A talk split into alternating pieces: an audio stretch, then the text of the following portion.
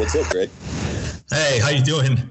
Good, man. Um, really, really glad that we got to connect again today after yesterday's talk. And um, man, I, I took so much away from that conversation coming home and just really thinking about everything that we talked about, the breadth of things that we talked about, as well as the ability to, to go in and out of these rabbit holes on my training and, and some ideas that you had for me as far as the mace.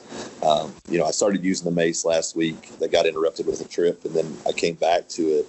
And man, I, I first want to start by saying I know universally that the mace is very misunderstood. And I know that's a theme that I keep talking about and going back to. Um, but just a small change that you suggested yesterday when we were on the phone to this morning, which you saw the video that I sent, um, it changed the entire dynamic of what I felt. And I already felt really good yesterday, but today it was like, I think it was the glass shattering, you know, of like, you have to face this thing now.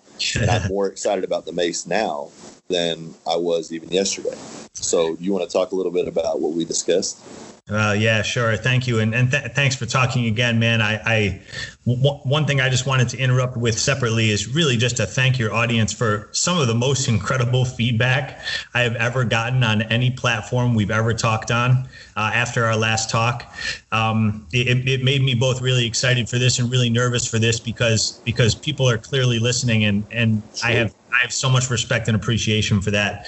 Um, so and then and then on to the mace. Yeah, I, am so glad when when you when you had that picture uh, of the tip forward mace squat. Um, I just kind of smirked and I was like, man, I was I was predicting what the what the conversation was going to be following that, knowing what it what it feels like for me and what I see people here. And honestly, sometimes what we see from people, especially really strong folks, is just absolute utter confusion and it's it's it's the idea that okay you know 26 pounds on the end of this handle or, or 30 pounds or even 18 pounds on the end of this handle is is both refining and nearly perfecting a movement but is also so difficult that you just as you just mentioned a couple minutes ago you simply can't trick it. Oh you cannot. There, there's there's just this immediate accountability based on you know strategy and the length of the lever and, and things like that that are that are really so ir- ir- irreplaceable with any other tool. And it, it just really all does come down to what you said which is which is tiny details and you know the just to address the squat in particular for many many years we've squatted with the mace just upright in front and that's great. It's very hard. But what we started finding is that people with good grips and a strong upper back w- would end up kind of balancing as opposed to tensioning the mace. They would just kind of hold it stationary yeah. in place. And it still made for very difficult squats and it made for very accurate and effective accessory squats but people were starting to figure out how to game it so i had to figure out how to re-game it right. and and all, all I did is is eventually I was like, okay, well, what's creating this torque and this force that's that's really kind of making this position really ideal. And it, it's just the length of that lever. Well, we're not going to lengthen the lever, so now we have to change and adjust the angle. And so when when we tip the mace forward, even the tiniest little bit, as long as our arms are still braced up and our upper back is broad and all that kind of stuff, I mean, it, it creates this this tip to tail connectivity that I, I've used to correct and and really kind of just optimize so many people's squats. And and they're fascinated because a lot of times it, it's people that don't think they can squat at a, at a near optimal level. And and what it really is and and it helps us find it is it's either an inconsistency or a deficiency somewhere or it's very simply just not being aggressive enough in your tip to tail bracing. Oh for sure and and for for you in particular like i was extra stoked because i mean quite clearly you know how to squat and the the photo that i saw and then the the videos that i saw today are, are I mean, in, in my opinion, and, and if I'm wrong, please tell me. But they are the most organized squats I've I've seen of you. Um, I would, I, would, I want to agree on that, and I want to kind of reiterate on those those three rep differentials that we talked about just prior to recording. I think the first rep that I did. So yesterday I was very much a challenge, like, and, and I love the point, and I don't want to let people miss it that you were talking about. They're just kind of passively balanced the the mace, right? Yeah, um, yeah. And when I thought back to my times using other maces or sledgehammers that I've used, that's very much what it is. It's constantly this left and right kind of jiggle battle in your hands to just maintain it because you're focused on the legs. You're just focused on the legs. So you want to arbitrarily just keep that sledgehammer in a line where you can move the piston. When I picked up the mace yesterday, obviously, I mean, because of the length of it, because of the weight, mine is 10 kg, so that's about 22 pounds. Yep. Um, when you have, you know, when you have this thing even stacked on your hands, the girth of the handle and the weight, it's it's a little different to balance just because the lever, uh, you know, the arm is a little bit longer than the typical sledge and longer than your typical mace. So you start to feel that there. Well, as a counterbalance to that instability, I tucked my elbows in, flared the lats, and retracted the scapula, and then started to tip it forward. Well, through our conversation yesterday, you proceeded to tell me, you're like, you know, that's good and that's a that's a good start. But we really strive to get the hands away from the body. We really try to, to tip that hammer away for exactly what you mentioned right there was that tip to tail kind of engagement. Because when you've got something that will literally, if it goes a quarter of an inch more down or out in angle, it's going straight to the ground because the wrist just can't sustain that that link in the chain. So yeah. yeah it was like trying to find this point and if you and i'm going to share the video later kind of as a as a compliment with this podcast I agree. is, is to show that rep one um, and and this tended to happen i think when i look back over it every single set and this is a new movement pattern for me this is a squat is a squat is a squat but the implement and the, the way that it requires the body to work and my mind to think I'm not just thinking about the piston action. I am thinking about every single aspect, every single muscle, every single finger, how it's gripping the bar or gripping the mace. And yep. on the first rep, there was some instability. You know, I was trying to counterbalance this thing. The second rep got better, and the third rep was like I told you, it was one of the best feeling and on video, one of the best looking squats I can recall ever doing. And that was created without me saying or without someone actively watching me saying, hey, do this, hey, do this. The fact that the mace was either going to rip from my hand or I was going to have to cheat myself and tip it back up forced me to get tighter and tighter as the reps went. And on the last rep, when I was like, okay, this is serious business, this isn't just passive movement, then it got to the point where I was like, man, there's something here because it was like my body just, it, it worked. And like we've talked about, I don't care about mobility. I care about accessible functional mobility. You know, I don't care about yeah. being able to do the splits and have, you know, hyperextended knee joints. What I care about is being able to get into the position that I want for my required demand and being able to do so explosively and repeatedly. Period. Well, uh, in in in, in those particular realms, the, the mace is self-correcting in a way that I, I haven't found any other tool to be. Um, and the, the nice thing also, and, and I think people sleep on this a lot. I know people do because we've seen very few people apply it, but when they do, they never turn back. Is that it's such an amazing accessory because it has the same demands, you know, neurological and physical of something, you know, 10 times its weight but you're not accumulating that same level of attrition. So it's it's exactly it's a point you made yesterday, which is your body doesn't know if something is a barbell or a kettlebell or a mace or something like that.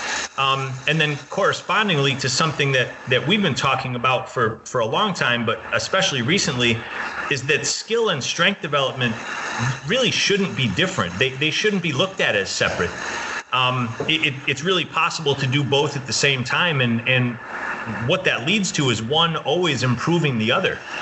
We've we've seen a lot of strong people come into our place that had exclusively trained with one tool or another, and the deficiencies are really easy to find and also extremely easy to correct. But it takes patience and it takes a little bit of dropping the ego because you know if, if you can squat you know 300 or 400 or 500 pounds on a barbell and you come in and you tip a 12 kilogram implement forward and you you can't continue to keep a flat back and knees out and all the other good components of a squat heels down and everything else it, it, it can send certain people into kind of a, a mental frenzy that that I, I, understand but i just know that it's it's it's worthwhile to try and overcome if if progress is really your goal.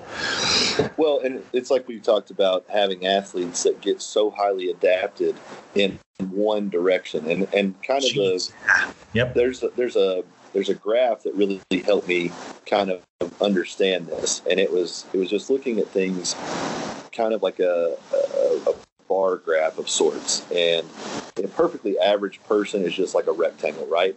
They, they apply a perfect amount of energy to their school to their work to their kids to their job whatever i mean however you want to slice it everything gets equal proportion. Well it starts very low like on a highly adapted say olympic athlete. You know, he may not have his finances in order. His relationships may be terrible, so they're very, very low, but then they swoop up as it gets towards these athletic endeavors.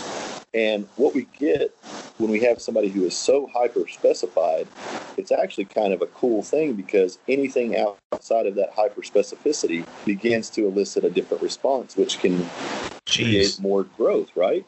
Um, 100%. And, and there's such an accurate way of describing it, also. Yeah. So, so you know, you you have to take the one thing that you said yesterday that was really you said a lot of things like you always do that, that give me pause but the one thing that i really really appreciated was the fact that you differentiated when i said a lot of times guys like that or guys like myself that were so specific to say one sport like powerlifting you know they either go laterally or they go backwards to, to begin progressing again and you stopped me and said is it really a lateral or a you know regressive move if the end result is still positive you know if, this, if the end result still makes you stronger and i think if we could preach that message in and of itself because Jeez. i know so many guys so many and I, when i say guys I, I mean that university guys girls yeah. whatever yeah. i know so many people within the sport of powerlifting one that will not take time off and two that will not vary their implementation to the point that it actually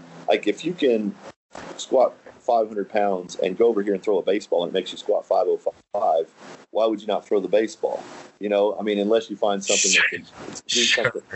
Sure. But we, yeah. we get so singularly focused, and, and Instagram has really kind of exacerbated that, I do believe, um, especially for American athletes, because we are that bigger, badder, faster, stronger, more kind of culture. Um, we only look at progress right now we don't think, okay, if I train with a mace for three months and I go back and yeah, I'm weaker in the beginning, but that laid new foundation for my muscle memory to kick in, my genetics to work better, blah, blah, blah. Like on and down the line. If you took six months to do the same you know, same progression rate or maybe even better progression rate by doing something totally opposite. Like that's just a paradox that a lot of American lifters don't seem to get. And well, reason I, I keep going back to American lifters because when I've talked to Finnish lifters, when I've talked to Russian lifters, when I've talked to Chinese lifters, they very much like as soon as the competition's over, I only walk and swim for four weeks. And then I start bodybuilding training for four weeks and then I start, you know, implement training like for strongman for two weeks and then I return to a powerlifting prep for six months. You know, but powerlifters are like, I'm a powerlifter, fuck strongman, fuck weightlifting, fuck anything else that isn't squat, bench, or deadlift. Weightlifters tend to, you know, we all have our own cliques and, and cultures, but it's like we need to, we just need to realize we're all chasing the same entity, which is strength. Well, you know, and, and it, it, it really does, it transcends beyond powerlifting too. I mean, there's there's there's a lot of athletes that they're in a specific mindset with their strength and conditioning, whether it be because maybe their trainer's a little bit limited in knowledge or or it doesn't really have you know uh, the the toolbox to get them where they need to go. But the the idea of positional optimization is is a sneaky one, and and and I've really only seen a few people address it in a way that I really feel is is as thorough as as we're able to. And and what what it really boils down to is positional optimization optimization leads to global physical optimization. If, if you if you are you know we use this term all the time lighting the corners. If if you're looking at the body as a 3D model and you're looking at every element of that thing as something that you can insulate and improve if you know how and with what well, the fact that you're going to be a better athlete is almost insured. You, you can't really avoid it. You know, if, if, if your overhead position is only 90% overhead and there's a ton of internal rotation and you're not really pressing with the right muscles, and then all of a sudden a lighter but possibly more truth telling tool gets you into better positioning, well, then, yeah, you may have taken a quote unquote step backwards in weight, but you've just taken steps to optimize your positioning and and subsequently will optimize your performance. I mean, it, it's um, it goes into kind of a little bit deeper well of of of a confusion I've had for a long time about how martial artists address many many martial artists and fighters address their strength and conditioning. I, I see these hyper technical, ultra talented, total animals at their at their sport that that are really just kind of almost like I don't know, I, like almost casually addressing their strength and conditioning. Yeah, they're getting tired, but the reality is tired is easy. Better is not easy. Yeah. And you have to make the distinction. And the other thing is, your trainers have to know how to make that distinction. Simply smashing people into the ground is not really improving their overall constitution and condition. Yet, yes, they're getting used to being tired, but is that really the game? No, the game is to, in the moment of clarity, be more powerful and more positionally accurate and having more physical acuity for everything that you're doing. And I mean, that really that takes tools and it takes strategy. You know, if if if if if the barbell or a kettlebell or a mace was a one size fits all tool that I had been convinced could do everything, then we'd be having a very different conversation. But but I mean, you know, I don't jump around and beat my chest about it, but I've done this for a long time now, and I've paid a lot of attention for a long time. And and we only add into the soup what makes it taste better. Yeah. And if if we can't prove it, then we don't do it. right. Well, you know, something that that you were saying there that I really I don't know how to kind of I, I don't know how to translate it to someone who hasn't had the gradual progression. And I'm talking I'm realistically four to five days into touching the mace, using the mace, moving with the mace as, as, intended, not just picking it up and getting a feel for it and whatnot. So I am basement level beginner, but you said moment of clarity.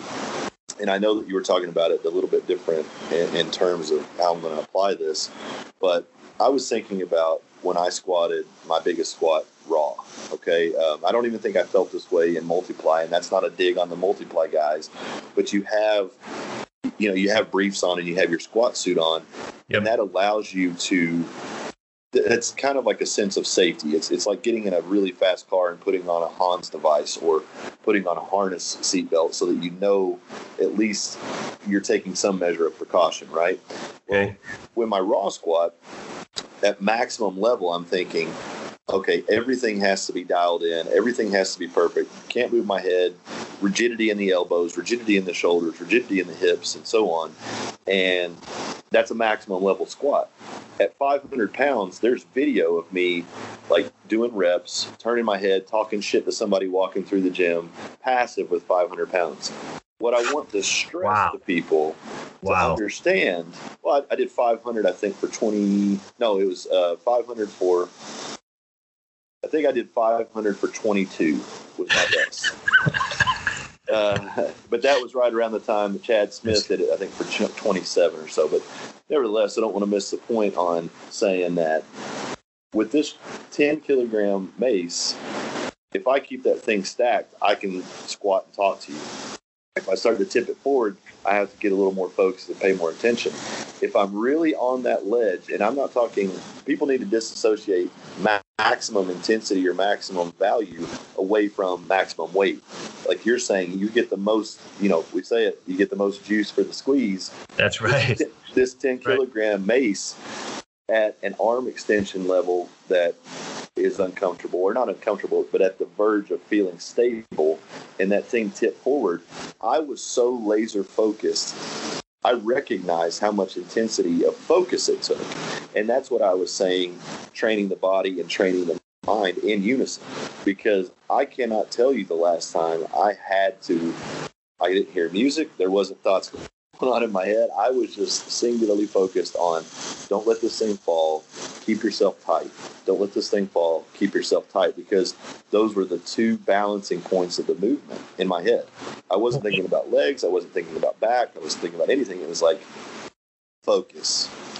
And, and I, I, I agree and concur. And, and for me, for me, a lot of the a lot of the adaptations we've made with that type of stuff feels a lot like when you're trying to recover and improve yourself after an injury, because you you you just don't have any.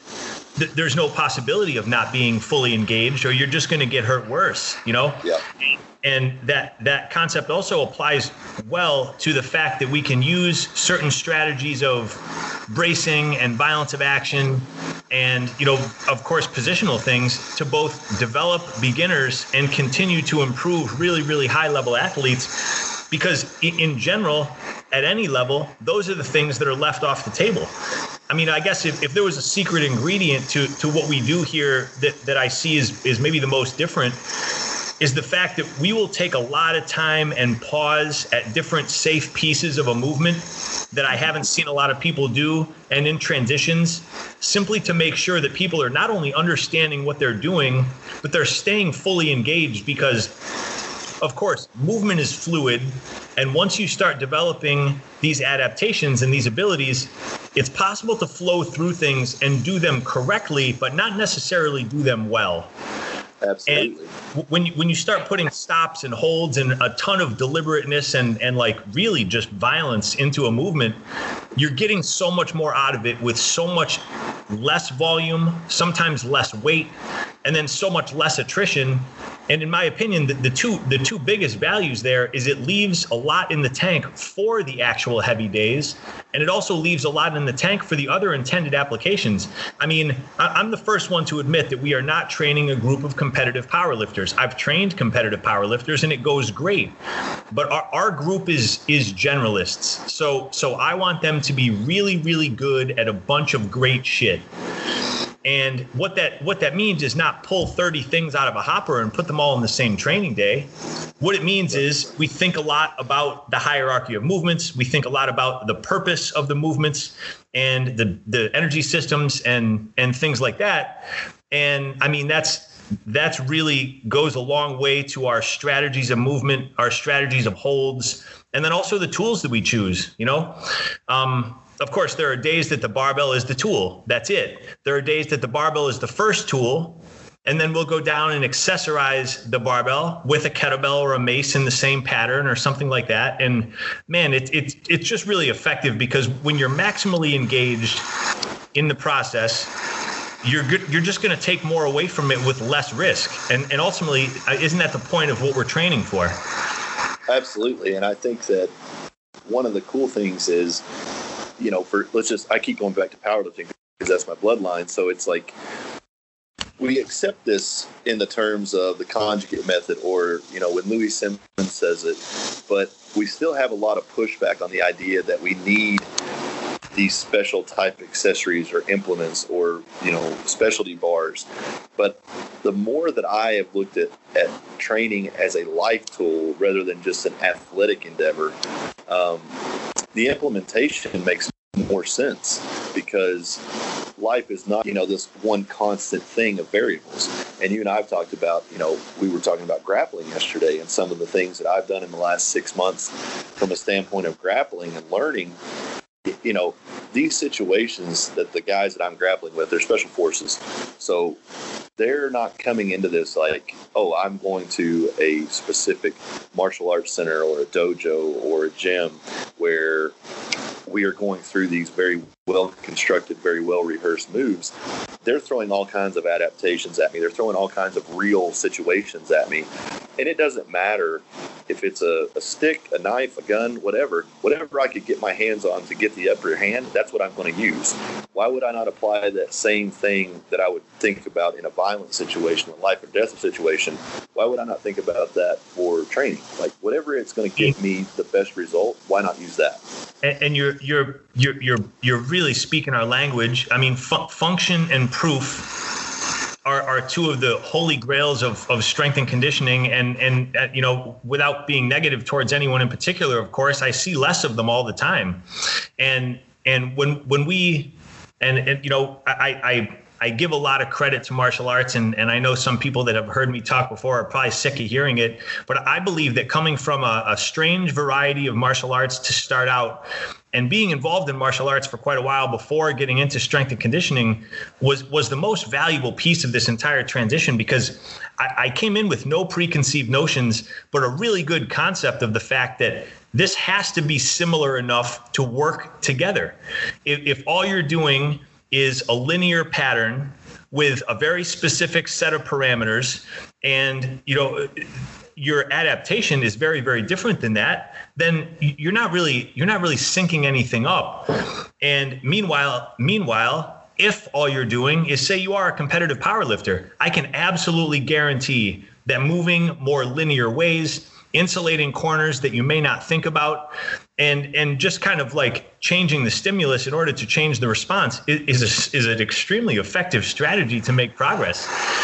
Well it just seems like it would be it would almost seem like that would be rule number one you know? It's like but, it, it is. It's like uncommon common sense and and it's it, it's getting it's getting more common.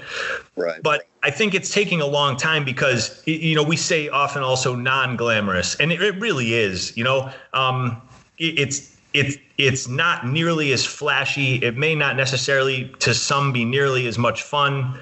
But realistically, at the end of the day, when your performance excels and people are confused at how it happened, that's pretty fucking fun. Oh, listen, I don't want to, you know, I saw a post the other day from uh, Jim Wendler, and I was reading about it. He was talking, he was bragging on his kids, you know, just their effort and the improvements that they had made and whatnot. And he's working at, at a high school football, and he's got these kids training and he's like we don't do fancy movements. We don't do a bunch of crazy stuff. He's like but we do the basics really really well. Yeah and i've always loved him. I mean I, he's he's someone who i consider myself a fan of.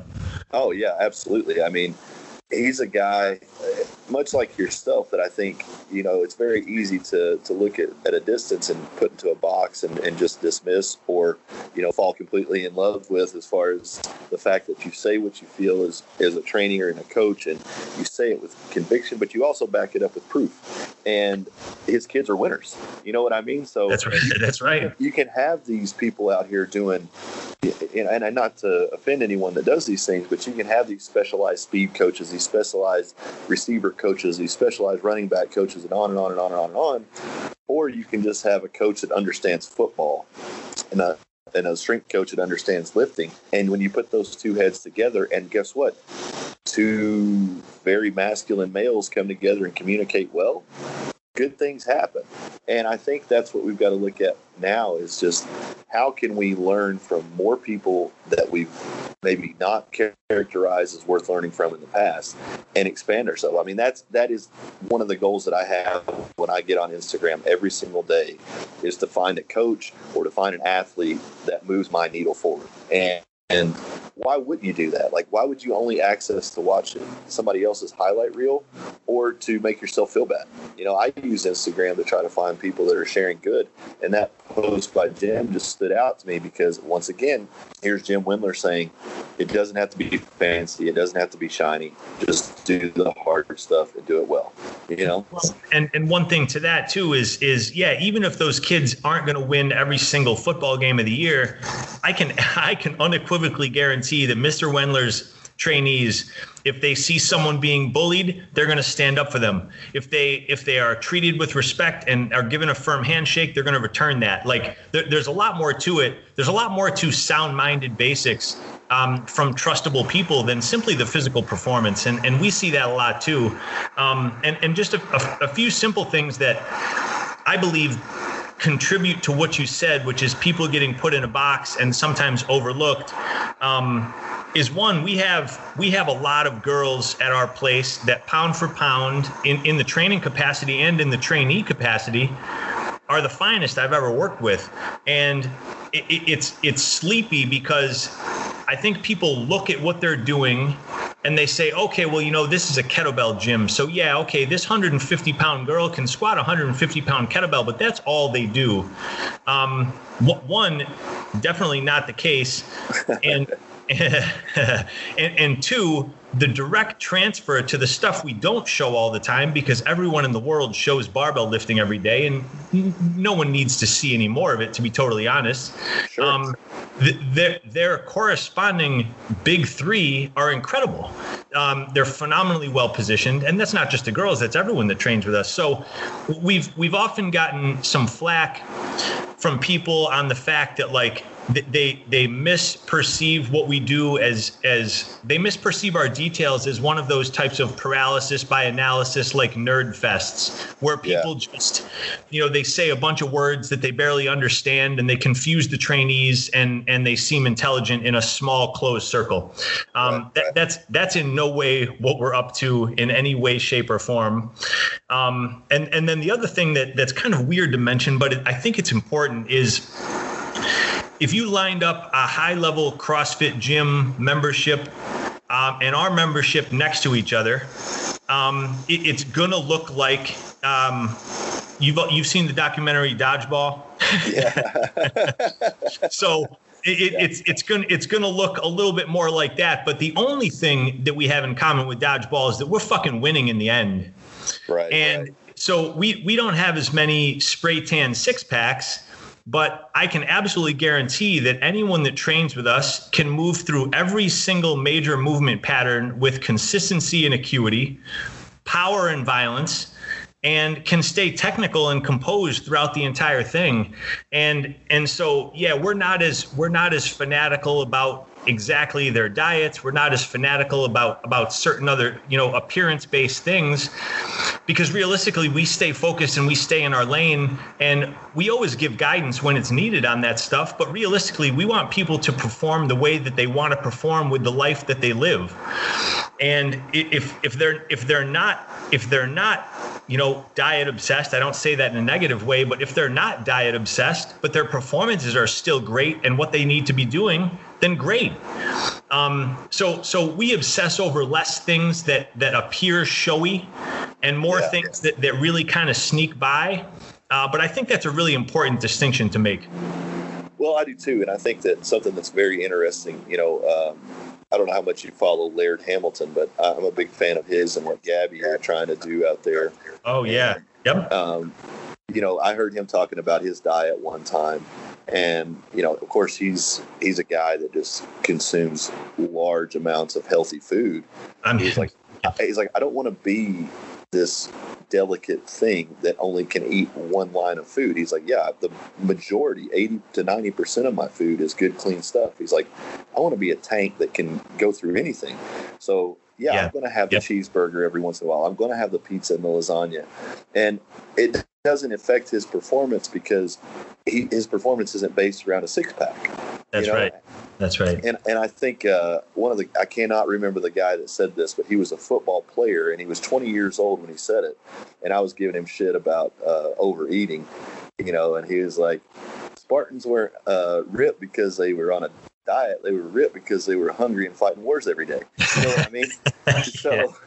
It, yeah. it was like they'd probably fought even better had they had better nutrition. And I was like, you know what, kid, you win today. Uh, but it was it was just a, it was a cool moment for me that didn't stick well enough until I started kind of this transition right now because I don't have abs. I mean, I can I can flex really hard and maybe grunt one or two out, but it's like I'm lean. You know, I'm lean, yeah. but I'm not I'm not depriving myself from things because there's no benefit for it. Like when I take my shirt off, I'm lean. When I put my pants on, they snap. Um, when I when I get my blood work, I'm healthy.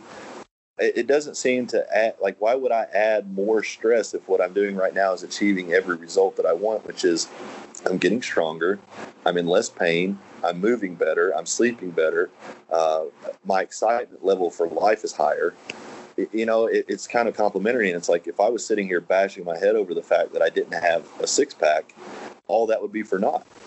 Well, I mean, pe- people Uh, a lot of people blur the line between performance and appearance, and it, it's it's really kind of it, it's interestingly cultural. I mean, it, it it it really is something that you know certain fitness brands have have kind of cultivated and created.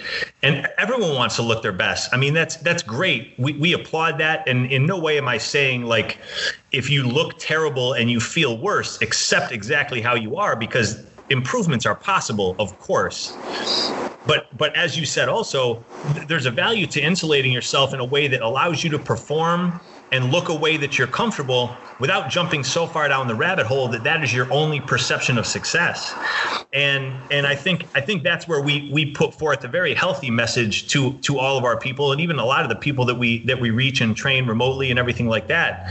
Um, i mean that that's just never going to be our hardest focus. We we we choose we choose to hyper obsess on details and deliberateness and you know proof of process and, and things like that.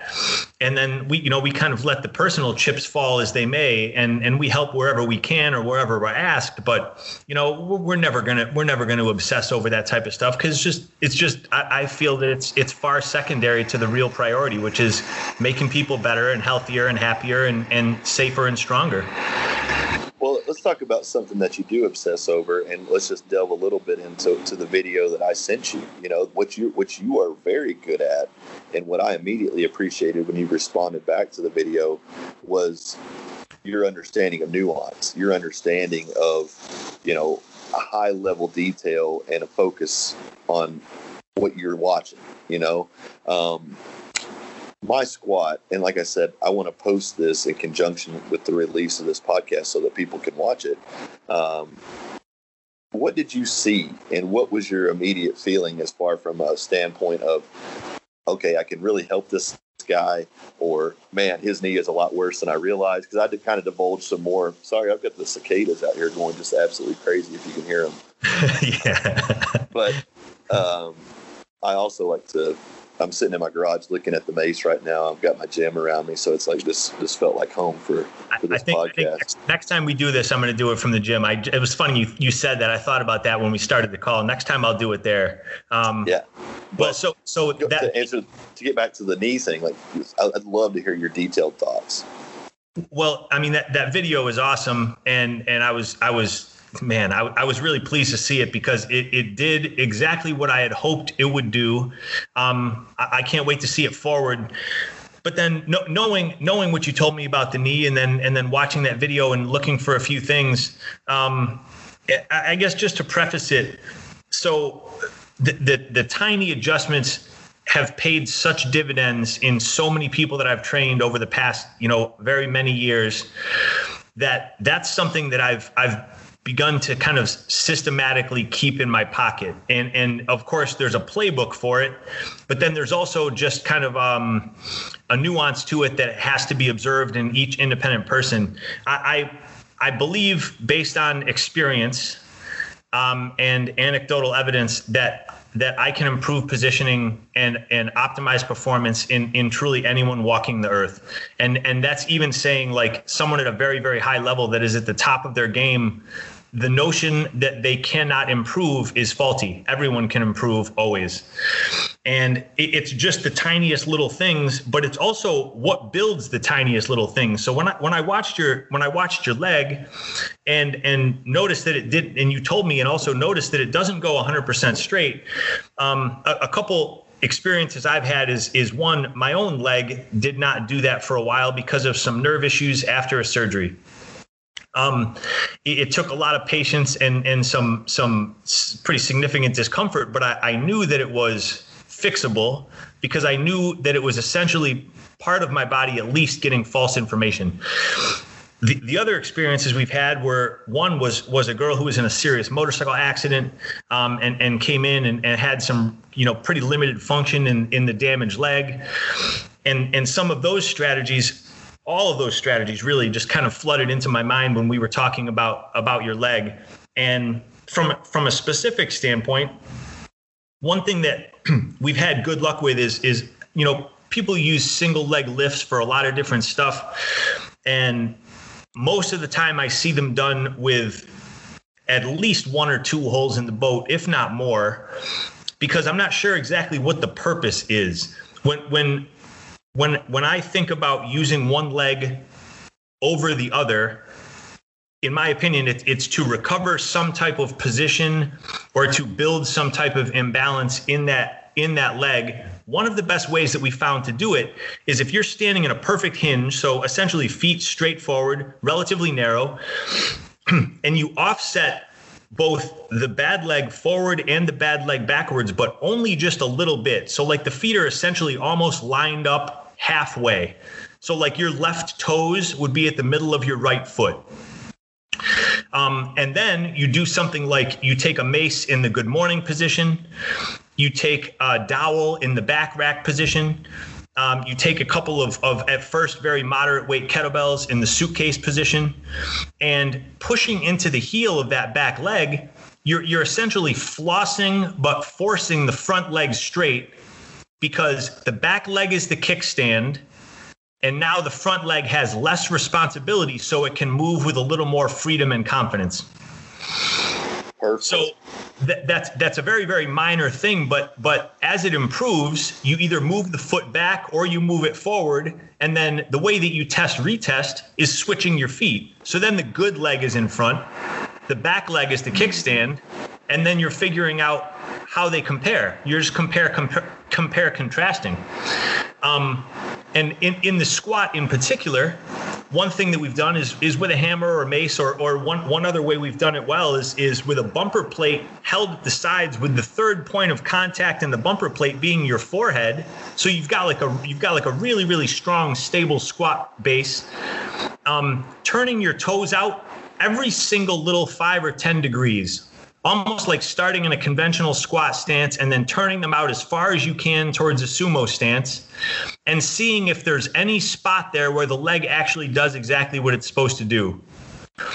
Um, and, and, and once you've established if that's the case or not, then you know a lot about how to come forward those, those are some those are some movement type strategies. From a mobility type strategy and, and, this is you know i'm not trying to step out of my lane here. There are people that are mobility experts but one thing that we are experts in is functional mobility. How do you get body parts to move the way that they're supposed to without getting them to move so far past that range that they're no longer functional and powerful and one thing that people forget about a lot is all that junk that's gummed up behind the knee. So when when um, when people come in with with a short hamstring, or when people come in without being able to fully lock a leg out based on an injury, or even just a real significant strength imbalance, one of the first things we'll do is have them take a, a lacrosse ball or a golf ball and put it behind that leg, and then slowly, carefully squish that thing forward, almost like you're squeezing a tube of toothpaste and a, a, lot of times there's junk behind that knee that hasn't really been fully addressed. And as it starts to loosen up, you'll at least buy yourself a little bit of range. And then also you circle back and try it alongside those movements that I just mentioned. And then you're just basically doing a test retest circuit to see what's working and what isn't. Um, that's probably really boring. So I mean, we can go over more of that stuff, you know, one on one. But but j- just to just to just to put out there that in, unless the damage is is truly just catastrophic, there is almost always a movement plus mobility strategy to get it back to where it needs to be. Well, I think t- to me, I think it's fascinating, and I think that you know, you know, some of the stuff that you're talking about uh, makes sense because there are angles where my my leg will work better. But you know, I think my and I would think that a lot of people that are going through injury feel this. It's like, yeah, it works well in this one plane, but it's still fucked up everywhere else. You know, so yep. in totality, instead of saying, "Oh wow, I found this place where it moves better than any other stance or position that I can recreate," instead of celebrating that and expanding from that, you're like, ah, it's just fucked up. you know what I mean? Well, of- and, and, it's real. It's an easy trap to fall into, and believe me, man. I mean, like I've I've fallen into that trap. I mean, I I. I, I, we don't need to jump back down the rabbit hole, but but after that surgery went bad for me in 2012, man, I there were that were that were just that had previously been so in my wheelhouse that it, it it's hard not to just feel like fuck this, you know? And yeah. and but but the reality is you, you just you just can't concede to that. You you you you can't let you can't let that win. If if what you want is physical performance, then sometimes you have to adapt around the the cards you're dealt. And other times you have to restack the deck. And and that's that's part of what it is with with really detailing out fix it strategies with people is we're not willing to just throw our hands up and say, okay, well, yeah, you're you're just not going to squat below parallel because it doesn't make any sense. We're, we're not going to make we're not going to make compromises of quality when we think we can dig a little deeper and actually fix the problem. Um, and and you know, it, it, another another just quick one. Um, thinking about what you're what you're going through with your leg, and what I'm sure a lot of people are, is is using a front versus a back foot bias. So you so you'll take a 10 pound or a 15 pound bumper plate, and then applying the same strategies that we just talked about, putting it in the front of the foot. So you're you're propping your foot up on the bumper plate um, around the knuckles of the foot, and then in the back you're just placing your heel on it, and then you're seeing if it if it may even be an ankle issue that has been correspondingly causing trouble in the knee. And so so there, there's there's ways to there's ways to dissect an awful lot of stuff that that do take some patience and some durability. Um, and but something else that is important to highlight, and then we can talk about something that isn't so boring to everybody, is is those can be excellent training days on their own because if you're putting enough effort in to actually find what you're looking for, you're going to be tired. You're going to feel taxed. You know, um, moving hard in recovery and suboptimal positions is exhausting.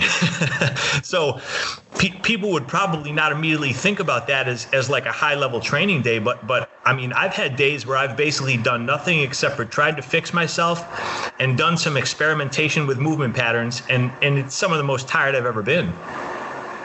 So what I want to kind of pick your brain on, and obviously you've never you never put hands on my leg, you've never seen my leg like up close and examined it, but on the scale of the belief that nothing is static, it can either get better or worse.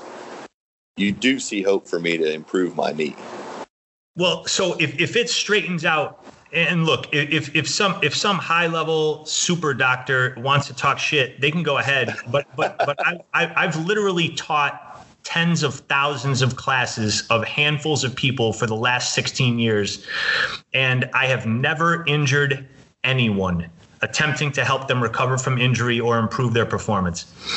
And so so while what I'm saying may not be like 100% you know by the book whatever um, we call it adaptive non-science if if your leg goes straight in an off angle but in the angles that you're working primarily in, it still doesn't. In my opinion, it will. It just hasn't. Right. And the also the, the ability that you have also to lift well and still perform at a high level with it shows me that the damage is is not so significant that it's inhibiting your progress. It's just it's just significant to right now be inhibiting the very very upper levels of your progress. Yeah. So, so in, in, in my opinion, of course, like, and once we get once we get up and like and start looking at this stuff a little more closely in person, you know, we'll be able to tell a little bit more. But I, I would be shocked if if you tried the handful of things that we just talked about and something didn't give. I, I, w- I would be shocked, and and I will also eat my hat if it doesn't because because I I don't mind being wrong. I learn from being wrong in the same way that I learn from being right.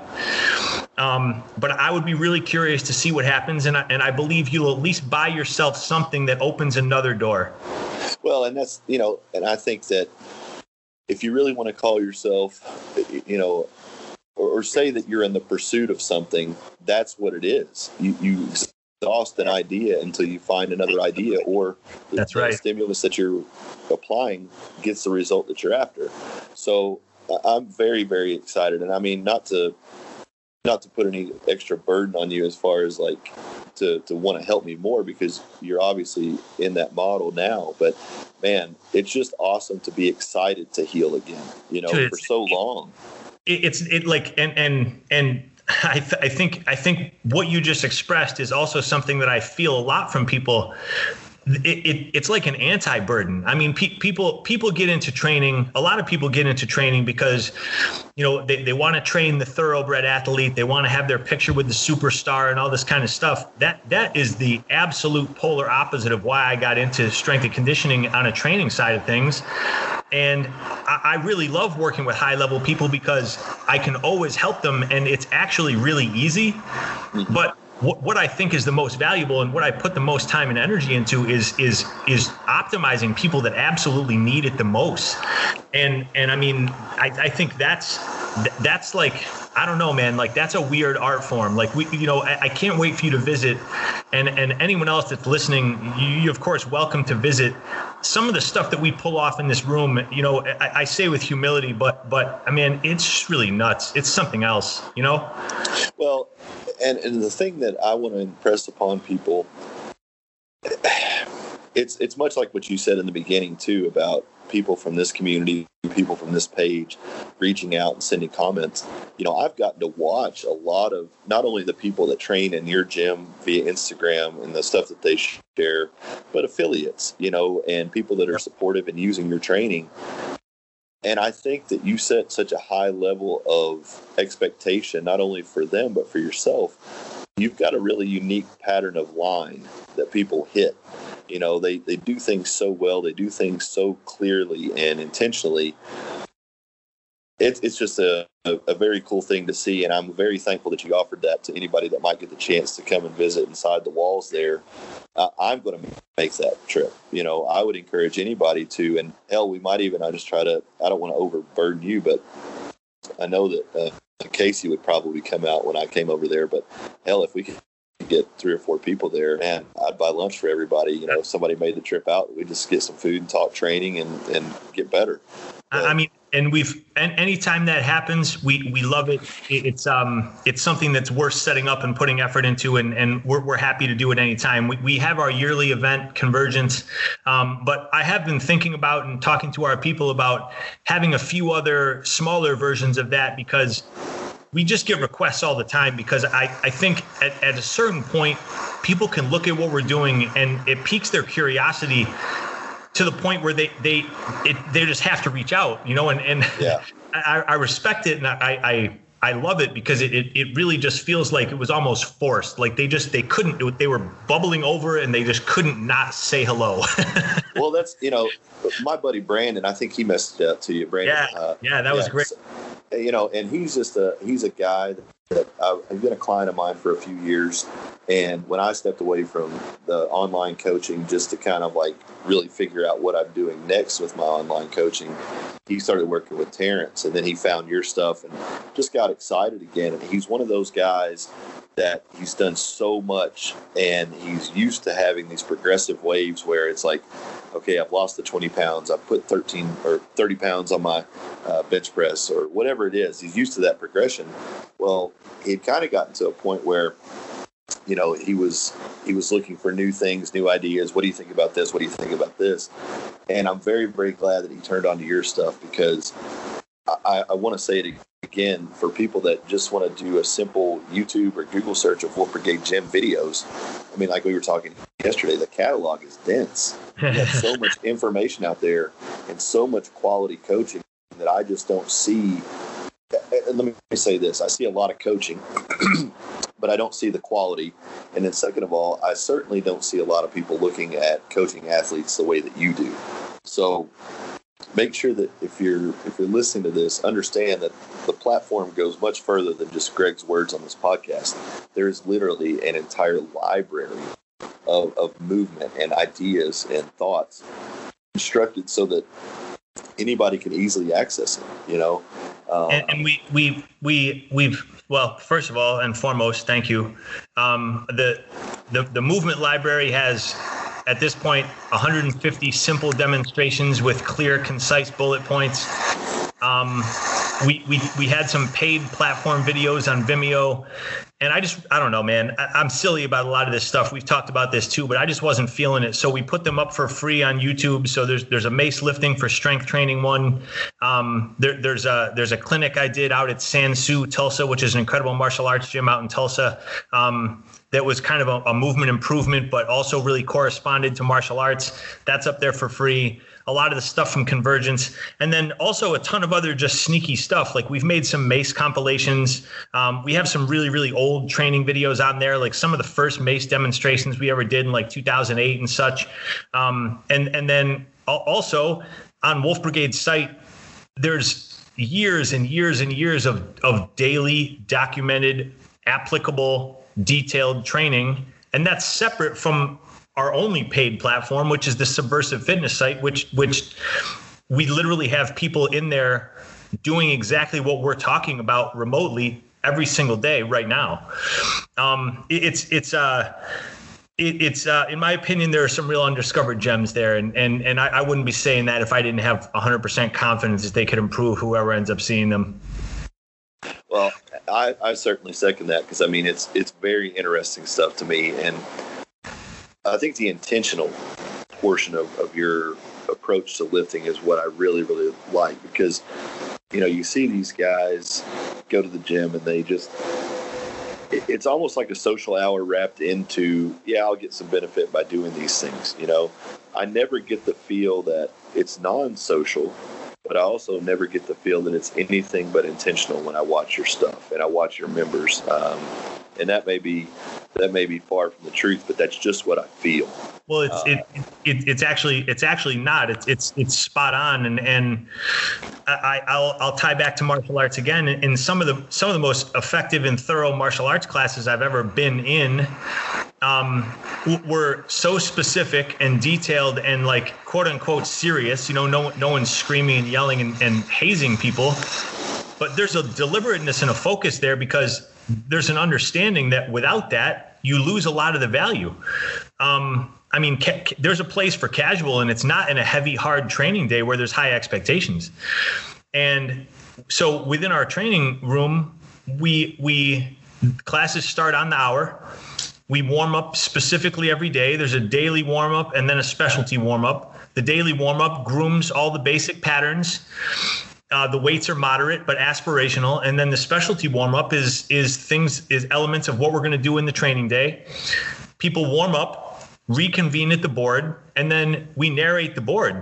And and, and it's not this obsessive half hour, you know, like self-aggrandizing talk fest, but we want to make sure that everything we do is clearly understood and able to be applied by all levels that are in the class. And and man, I've been to a, a, a, lot of martial arts classes in my life and a lot of strength and conditioning classes, and I've never seen a class run like ours. Pe- people tend to eschew group training, especially like quote unquote strong, experienced people, uh, but it's because they've never been to a class like ours. Well, I think that's the best part of it is that you know, people can come to you, and, and this is actually a perfect segue to one of the talking points that I, I wanted to go over with you. you are different. I mean, I think you would classify that as as a self compliment. Being different is good. Um, there, there, also, there, there is many days. There is many days that I wish that we weren't. oh, I get it.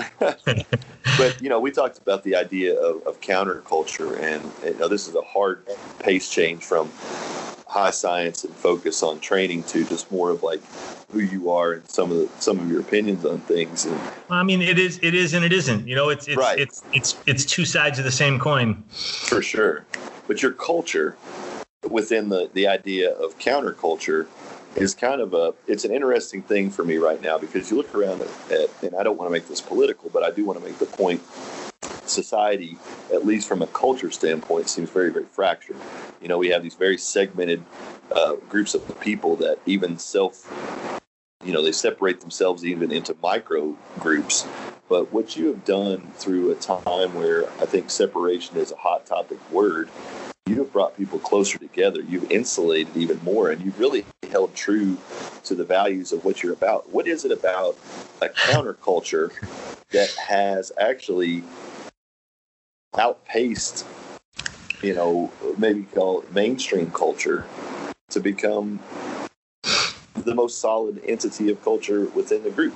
You know what Man, I mean? Like, did I, I mean, say that right? That was a pretty poor representation. Well, no, I, I, feel, but I, I understand exactly what you're saying, and it, it, it it's like like a lot of the stuff that you say. It's like sharp enough where it kind of knocks me off my feet for a second. Um, I, I mean, I, will say I'll say this, and then I'll and then I'll turn a corner a little bit. Within within Wolf Brigade, we have cops, we have criminals, we have librarians, we have fighters, we have people that are insanely dedicated to training and making progress every day. We have people that are coming there three times a week and staying extremely progressive, but have such a full life outside of that that that's all they can devote. And they all get along seamlessly within that training context. We have people that are in their 60s. We have people that are in their 20s, and it's it's it, it is we have people of all ethnic backgrounds. We have people of all financial backgrounds. I mean, and that has always been how my facilities and places that I've worked have been. Um, and and I, I, I don't think I would want it any other way. I, I don't want I don't want homogenized. I never have and I never will. And when it, when it comes to that that type of mindset, I mean, you know, and again to beat a drum that others have heard before, but but I I, I got into the mindsets of of unconventional pursuits early 12 12 years old you know and and when you're 12 years old you're so impressionable and and you're so naive but but you're also just so wide-eyed and like excited you know and and one, one thing that stuck with me early and and and I think something that's one of the biggest frustrations for me now because we've we've been um we've been slapped with some really really unflattering insults in the last couple of years. And one of the things that's the hardest to handle is is I believe that part of the reason that I'm susceptible to that stuff is, is because of my acceptance of everyone in a way that people just truly don't understand. Um, and and that's not trying to make myself seem different or better than anybody else, but we we accepted everyone early on in in BMX bike riding and hardcore music and all this kind of stuff simply because we had felt so much rejection that we never wanted to be a party to that. You know and and even when certain even when certain segments of of hardcore became you know really polarizing straight edge and things like that we believed what we believed and our beliefs were a lot the same but we didn't kick anyone to the curb that didn't believe that because it just didn't make any sense to us. We wanted to be around people that were supportive we wanted to be around people that were positive and moving forward and and of course that ebbs and flows and and by no means am I saying that I have not had negative periods of my life. I absolutely have, but but they've never transcended into anything like like despicable or unconventionally like hateful or anything like that. And part of the reason that we're so accepting now is because we just appreciate so much like what the opposite feels like. I mean, I've I've been an outsider in things I've created my entire life. And and that takes a heavy toll, but one thing it does is is makes you hyper aware of making people feel included. And that's that's one of the most important things that I that I offer is I don't have to agree with everybody. If I philosophically disagree with you in a way that we cannot overcome, um, then either you go or I go. But that is the rarest of that is the rarest of circumstances, and really only based on either like an entirely softness of constitution or some type of like like bigotry or polarizing based on something involuntary. You know, if, if someone wants to hate a person or a group of people based on something they can't control, I don't want you around me. However, I understand that, that a place like ours in order to continue to function at a high level, has to be some level of a meritocracy. Pe- people have to earn their keep, but it isn't based on anything other than kindness and integrity and willingness to work and and that type of thing. So you know that that's a big circle around counterculture but but one of the things counterculture taught me the hardest and the earliest was you have to learn to live with rejection and you have to learn to live with you know being judged for things that may or may not be real, but that you should never put that on others because you know how fucked up it feels and you know how harmful it can be. Brother, that's yeah, I, that's one of the things that a lot of people, I think. I, I told you yesterday, you know, I, I feel like a paradox within not not who I am, but how I'm perceived a lot of times. Because a lot of times people assume that I'm very uh, outgoing and kind of a life of the party kind of person. And with the people that I love and with my closest friends, absolutely I am. But in a in a room full of strangers, I'm very much a back against the wall in the corner kind of guy, and not because I'm like scoping the room. It's just like I don't know where I fit, and a lot of that stems yep. from when I when I was a kid. You know, I was I was on the math Olympiad team. I was in the chess club. I was doing a lot of like, you know, I was carrying around uh, the, the, the full collection of Sherlock Holmes in the third grade. I was reading Tolkien after that, Man, and I, that's know, awesome.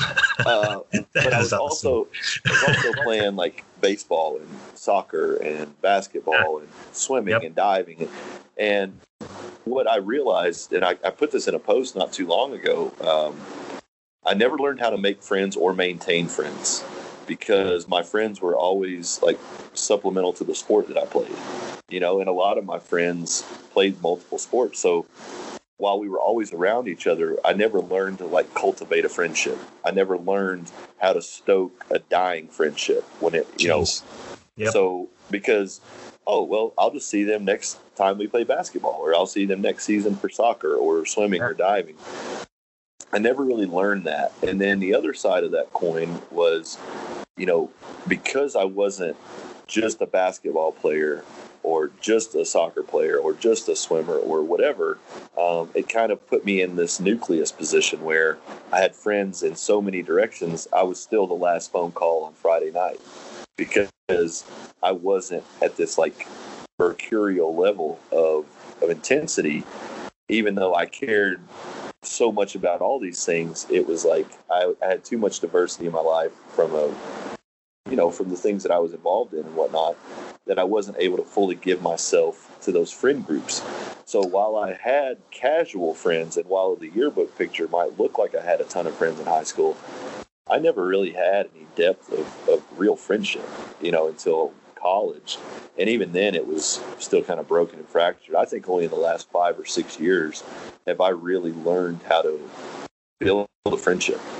How fucking crazy is that? well, I mean, it, it's it's crazy, but it's not crazy, and especially not crazy to someone like me because I I really understand that sports dichotomy. Also, I mean, I I I, I found BMX bike riding early, but I still did other sports. I, I wrestled for a while. I played lacrosse really well, but the, the camaraderie and and kind of the realness of of the of the the freaks and oddballs that I was meeting through action sports and then through hardcore you know, made you know kind of these trivial attitudes of of a lot of these other people in sports. Just like you said like like they're, they're not going to call me you know because i'm not i'm not a diehard whatever.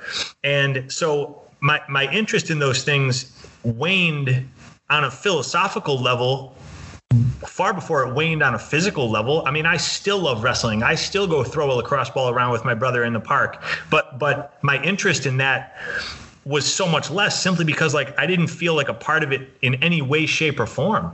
I didn't feel like part of a team, and and and it's not like with BMX you feel like part of a team, but but at the time too, those those scenes were so small that if there were three or four people and they were all dedicated to something, man, they were dedicated to it. You know, if, if there was a travel to go on, everyone got called. If there was a session to go have, you know, everyone was there. It, and it, it's, you know, if, if there was a show, man, you you scraped and took buses and walked and rode your bike to those shows, and and it was it was just different, you know. So I, I really can relate to that. Um, I think on a on a on a negative side for me is is I I don't compartmentalize well when things have, have taken me out. And and I, I think I've I think I've been worse than I should be at maintaining and, and keeping friendships um, simply because I, I I do tend to feel like a liability. Um, and uh, I know a lot of times that's flawed, but it's just something I'm still working on. Like that's definitely a shortcoming of mine. Well, you know, it's funny uh, some of the texts that I'll get. I, you know, when you're young, you just don't think about things. But as I got older, I started thinking about things uh, as they would happen and comparing it to different situations and whatnot. And I used to get the text a lot of, "Hey, you never reach out for me, but when I reach out to you, you're always willing to talk. And it's like, I always felt like I was burdening someone if I reached out. You know what Yeah. I mean? Like, Yeah. And, and I don't know what really conditioned that other than the fact of, I think through hard lessons in my life, I learned that people really only value when you're offering them something. And when you're not, when you're just this entity in their life, it, it started to feel like a burden because, you know, after my injury, of course, I was working with a bunch of companies and, and you know, I don't want to badmouth anyone, but there were companies that were like, oh man, whatever you need, we're here for you, we support you. And then the text messages started just going unreturned. Um, when I would say like, "Hey, how you doing?" that kind of stuff, I just didn't hear back. Man, I mean, I took that to heart. I, I, I sometimes I don't know. Sometimes the corresponding nature of, of what we're talking about seems like we would have had to pre-plan it. But like for for me, the scenario you just outlined w- wasn't an injury, but um, when I moved to California in 1999, I, I worked and worked at and subsequently ran a, a bike company that we had turned very, very successful. Um, and and it ended up really kind of at the top of the food chain within the industry we were in. And um, you know, f- for for a while, I was the toast of the town, and and what that brought was exactly what you said. A lot of people who were interested for the right reasons. Um, more than that, they were interested for the wrong reasons, and then a ton that just hated the fact that that it was someone like me in a position like that. Um, and and then that ended uh, pretty abruptly and in a relatively negative way in 2004 and man yeah exactly what you said too like that that that tidal wave turned into a trickle in a, in a matter of a, a short period of time and it, it, in, to turn that negative into a positive it did though really show me who was who. Because there were certain people that stuck and stayed and even left the company along with me and things like that. And then that's how you knew that like that was someone who you would fall back to. Um, but but that's that's the kind of thing that that you know in people that already tend to towards this that can erode some self-confidence and and that can do some that can do some pretty lasting damage and i know it i know it did for me um and and I, I still know that that's one of my shortcomings is is man I just uh I tend to isolate because I'd rather be isolated than annoy anybody. Well, I, I totally get that too, and I mean that's I'm good alone. You know, I'm I can I haven't always trusted my decision making as far as like to make a good decision, but when my back's against the wall or there's a fight on my hands, um, and, and not to say that like I'm a I'm a badass, but like I, I'm willing to go tooth to tooth, nail to nail. You know what I mean? And um, I'm willing to fight for myself and I wish that I was willing to do that more so in areas when my back wasn't pressed against the wall. You know, Yeah. um, Yeah. maybe Yep. maybe stand my Yep. ground a little sooner. And it, it's just it, I don't even know that it's I don't know that it's stand my ground so much as it's like I don't want to deal with any of the bullshit. Like I just want to fucking do my thing and go forward. And kind of another point to bring up about why I feel you know people message me online like what changed or how did you change? I realized through my rise i will call it that my rise in quotations that happened very quickly. And my fall literally and figuratively figuratively was was even faster than that. It was instantaneous. So i understood now that if you build something really fast it can it can be lost just as quickly or even faster. So Yeah. Why rush to build something on sand you know? And, and i'm grateful for for what you've done and what you've shared with me and really digging into your work. Because like i said i found it before. It was just like hearing a, a song about a breakup when you've never been through a breakup. It just didn't resonate at the time. Yeah. and then when I come back to it, it's like, holy shit, this is stuff that's recuperative, restorative, and also progressive. Those were the things that I was looking for, and it made sense. But the the silver lining for finding your work was this is not a fast track model. It's something that is taking time to cultivate and build, but Yeah. also it's Yeah. it's impregnable at this point, right? It's it's really something well, it's it stands it stands up you know what i mean it's not just flash in the pan, fly by night kind of thing. It's it stood the test of 16 years and still going. Yeah, and I mean, a, a genius once said, "Losing all hope is freedom." Yeah. And um, a, a, a second point to that is is the projects prior to Wolf Brigade in my life that I've put the most into and cared the most about and that I believe had the most potential for like real adult success that would have helped me live a little bit more normal life or whatever the case was. Um, of course, mistakes were made on my part, but they were almost singularly derailed by other people's divisiveness um, and underhandedness. And so with Wolf Brigade, there the people that help here and work here and train train others here and and you know have leadership roles here are phenomenal and I, I could not I could not value them more. But I've built this thing in a manner that if tomorrow they all quit on the same day, the wheels still turn.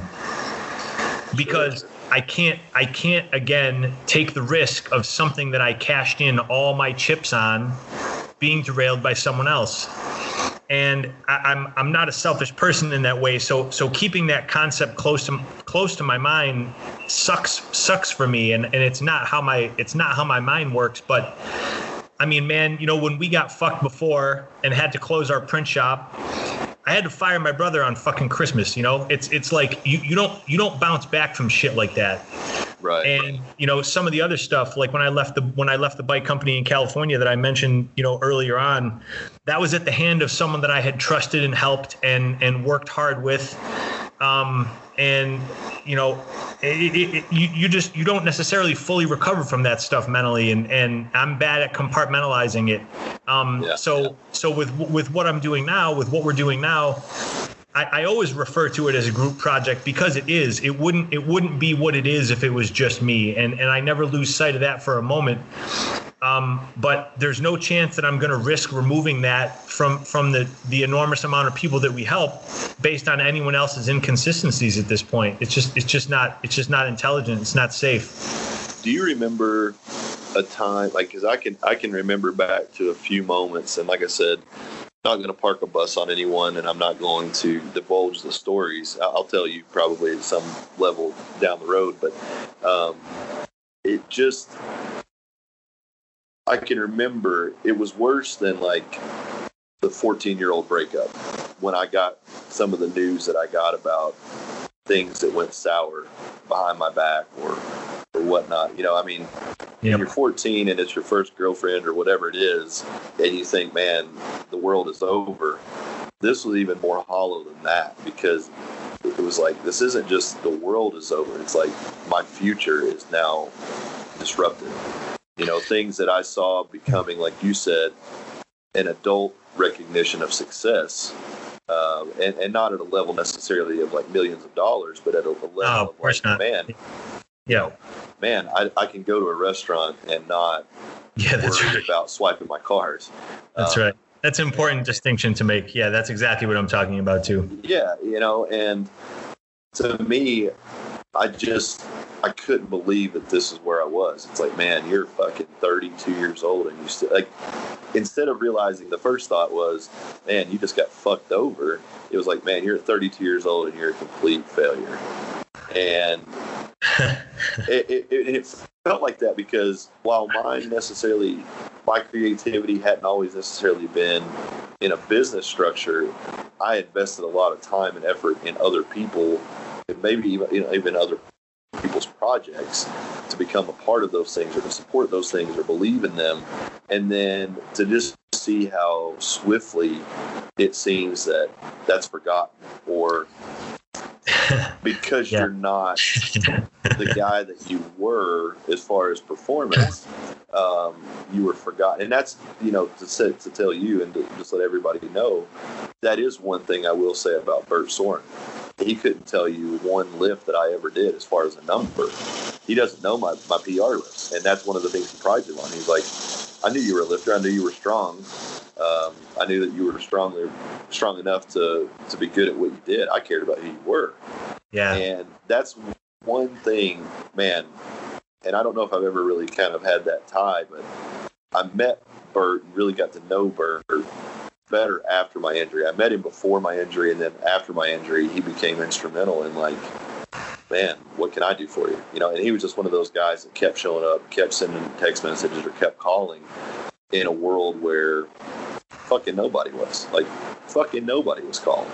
I mean, that's that, that's that's insanely admirable and also shows like a lot of real insight you know because because realistically you know everything is the sum of its parts and if you remove one of those parts it gets replaced with something else if people are actually looking for it yeah um and and i think in i think in there somewhere there was a question of of of can i relate to that and do i still feel that um yeah man i mean the, the you know the, the the two primary things that i mentioned were, were big in the sense that that they were life changing because of what I had built around them. You know, I mean, the the the bike company was a was a large company uh, owned owned by some people that didn't run it. Um, they had a, a, few different divisions within the company, and, and we ran the BMX parts company and the distribution, and it was it was really really successful. Um, we we paid a lot of people a lot of money. Um, I, I, brought a bunch of my friends' brands into the distribution company, and we funneled money to them so they could grow. And and I had built I had built something that I was extremely proud of for a lot of people that I truly loved and cared about. And the mistake that the mistake that I made is um, certain types of people just always want more and they will never be happy enough. And when they don't get what they want they will try and take you out. So so some of the angling there was a lot of the riders that we worked with and a lot of the companies that we dealt with were extremely famous in those industries in those in those small weird industries of bmx and so some of them had the ear of the owner some of them the owner was fans of on like a riding level and I just, I, to be totally honest, because it's not a game I play, I got out angled, and um, it ended up impacting a ton of people really, really negatively. And and and for me, it ended up impacting me extremely negatively. Um, and and we, we rubbed the dirt off and we, we climbed up and, and did what we needed to do. But even that led to mistakes and, and challenges. Um, and and you know, man, I don't know. Just, fuck. Just prior. Well, fuck it.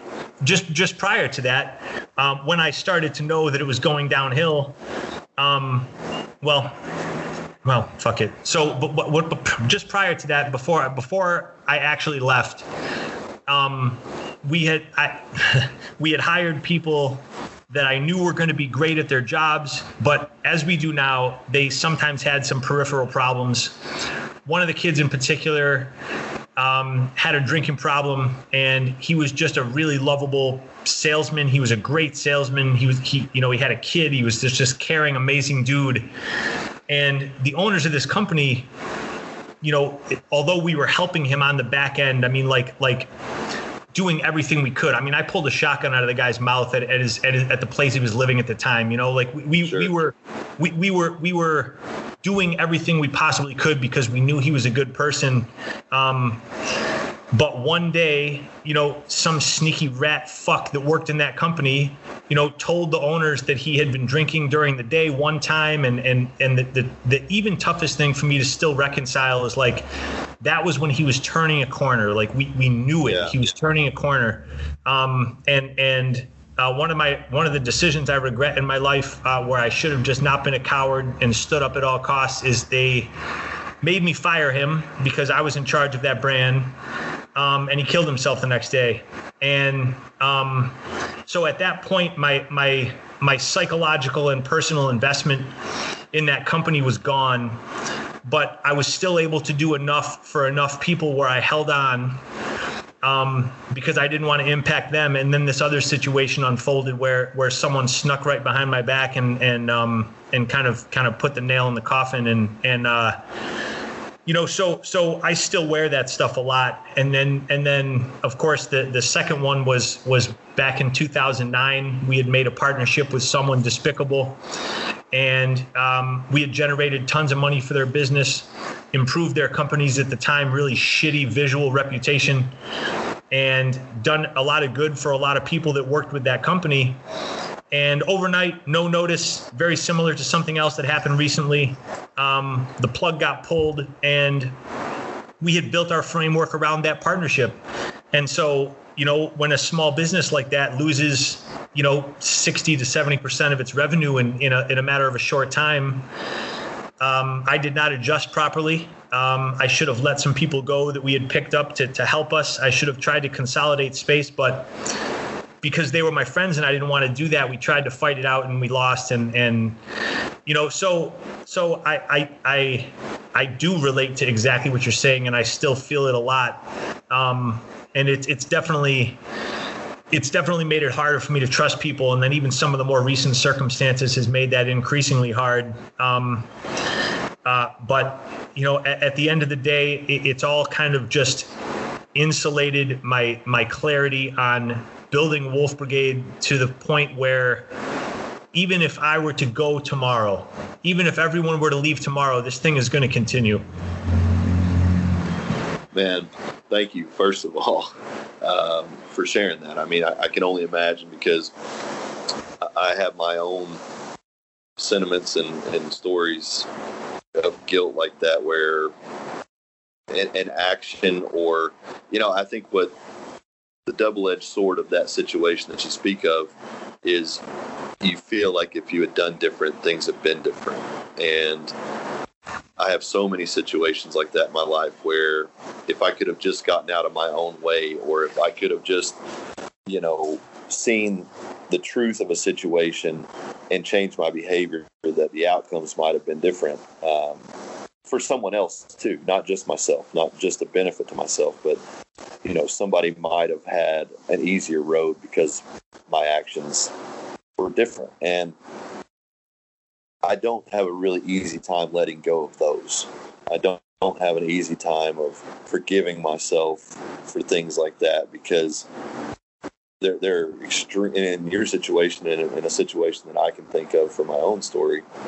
Um, the consequences were dire, you know. But were the two things correlated? I don't know, and that's that's kind of the only consolation I've been able to give myself in some situations is things that happened could have happened with or without my input, you know? Um, yeah. But it's yep. hard, man. It's fucking hard. And it's, it's very hard. And, and speaking on this and knowing you better now and knowing all the things that you've been through, I even consider it more grateful that you, you took my message and began to even open yourself up to that. Um, just when I initially messaged you as a fan, you know? Man, and, and I mean, well, th- thank you. That's that's cool and insane to hear. and I, I guess it, it does circle back to that acceptance conversation that we had in the fact that like you you, end up with a you end up with such a specific you know barometer thermometer gauge whatever you want to call it um, for for people's actual character. And you you end up with this ability to kind of like see through whatever they're trying to show you and sometimes it just takes a couple of seconds of being near them and like maybe looking in their eyes in a time when like there's something a little bit challenging going on and and and you know i i th- i refer to it in a lot of my writing as the curse of awareness and and yep. you can you can see things that you don't necessarily want to see but at the same time too the amount of trouble that that's kept me out of since some of these things that we've talked about um, and then also the amount of people that would have been a throwaway in any other context that i've seen something in.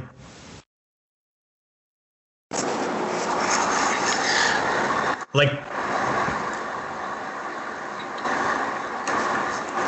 pe- people that in any other context probably would have been a throwaway are people that i've invested a lot in because you can just see it. Yeah. And prior to those really um, negative situations, I don't know that I would have been able to see I it. Think, do you feel like it's a do you feel like it's a gift or a curse now that you have that information? Well, man, I mean, it's it's it's it's both for sure, and and it's it's not trying to make it seem like you know some mystical thing, but like you, you just when, when you when you feel heavy things and you keep them and you, and you think about them and you don't just toss them aside or relegate them to anger or something like that you know i mean they teach some super super valuable lessons and and as much as a lot of times i'm not really interested in wearing some of these things um, man, they've helped me help people. You know. Man, I think. Um, I mean, you've certainly helped me. You know, uh, just to, I guess, maybe gain some confidence in some of the beliefs that I've held as far as about training or the, the idea that training doesn't have to be one set thing or one set way, down to the fact that it's like, hey man, you can still be, and, I, and this is something that we talked about, you know, where I would get messages of people, man, you're so positive. How do you stay so happy all the time? How do you do this kind of stuff? And I just want to reiterate I am very much, uh, and Terrence and I had a conversation about this yesterday. I'm very much uh, a terrible human at my worst. You know, I'm a violent person. I'm an angry person, a hateful person. Um, very much, like I told you yesterday, there are days when I want to walk down the street and I and I have a problem that has no outlet to extend my anger on. So it's like you just want to grab somebody by the back of the head and knee them in the face. Um, yeah. Just yep. because it represents something similar to what you're mad about, you know? And yeah. I, I don't want people to mistake that I have these feelings. You know, Terrence put it as the demons. He's like, I have the demons and I have these feelings and these these emotions.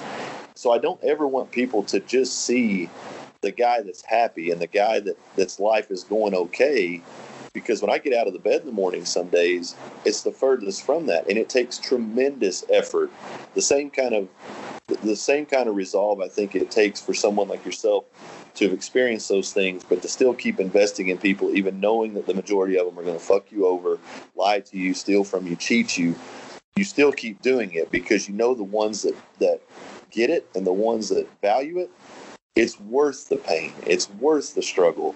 So I know that because of my work to be positive, my per- my work to inspire other people to be positive and to do positive things and do good things because they're the right thing, not because they're good for you.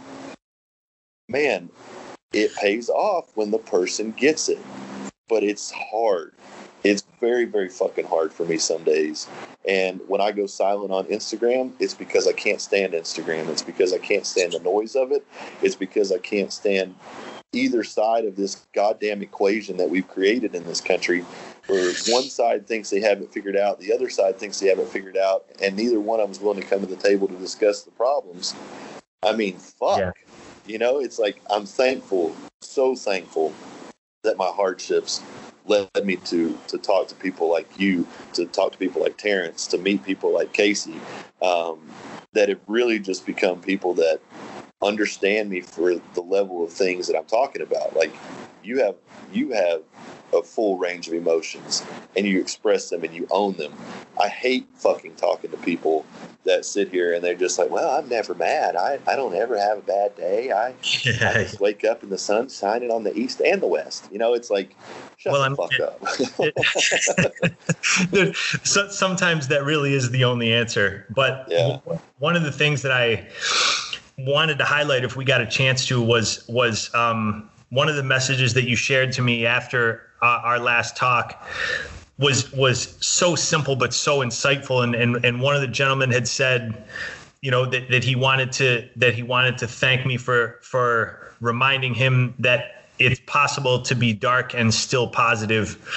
And um man i mean that is just that is incisive and sharp in a way that's it's it's it's impressive to me. I mean that's that that's the truth. You know it's it's um I'm not a I'm not a grumpy person. I, I, don't I don't walk around with a scowl. I'm I'm nice to everyone that's nice to me, and and I, I love that. It's not canned. It's it's never manufactured. It's it's because that's what I'm usually feeling. Um, and and I think a lot of the reason that that's able to be the case is is that I use training and writing and, and things like practicing tactics and, and things that that that that can elicit positive minded violence um, as catharsis, and I and I do it every day, and and I do it all the time. I mean, we you know we we made that we made that we made that exorcise daily shirt recently. I love uh, it. And I mean, it's it's it's kind of it's kind of a funny you know off character type you know stab at humor, but but it, it really is also exactly what we do in there. Um, I mean, it's it's uh if looked at properly, you know, details can exercise demons in, in the same way that 3000 burpees for time can. Um, and, and, and that's kind of, that's kind of really, I think my saving grace. And, and when I've only, when I've only been dark, um, is just when I've felt that my physicality was being truly taken away from me. And um, at, at, at, you know, at this point now, um, I, I I will figure it out no matter what, you know. And, and and if the if the stuff that's happened already hasn't kept me down, then then then good luck. Um, and and I think that that's an important thing to be able to fall back on because you know, as you touched on too, man. And I really respect the fact that we don't delve into it. And it's the same way that I don't let people talk about it in the gym. Very seldom am I really firm with anyone in there. But anytime anyone brings up any of this cultural or social stuff right now, um, that gets squashed immediately because there's got to be a place that's just a reprieve from that shit. Absolutely. Um, and and I, I really respect and, and, admire and enjoy that we've managed to do that too. So thank so thank you for that. Oh man, it's it's just important to me, I guess, to show that you don't have to be this fucking boxed in thing. Like I dare somebody to ever try to to quantify who I am or what I am I mean, there's a very small list of people that I would even classify that know me.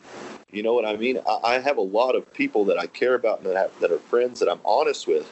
But man, a lot of my friends are living room friends. I don't have a lot of kitchen friends, and, and you know what I'm saying? Like, uh, I'll bring the dinner. That's a fun. You, that's you a fun you're putting in there. you don't come to the dinner table and eat with me, but it's it's not because I don't want that and seek that it's just I have a high barrier of entry after so many times of letting people too close too fast, you know, and I, I, getting, I know. I do know. burned and taken advantage of. But I want people to hear. I don't.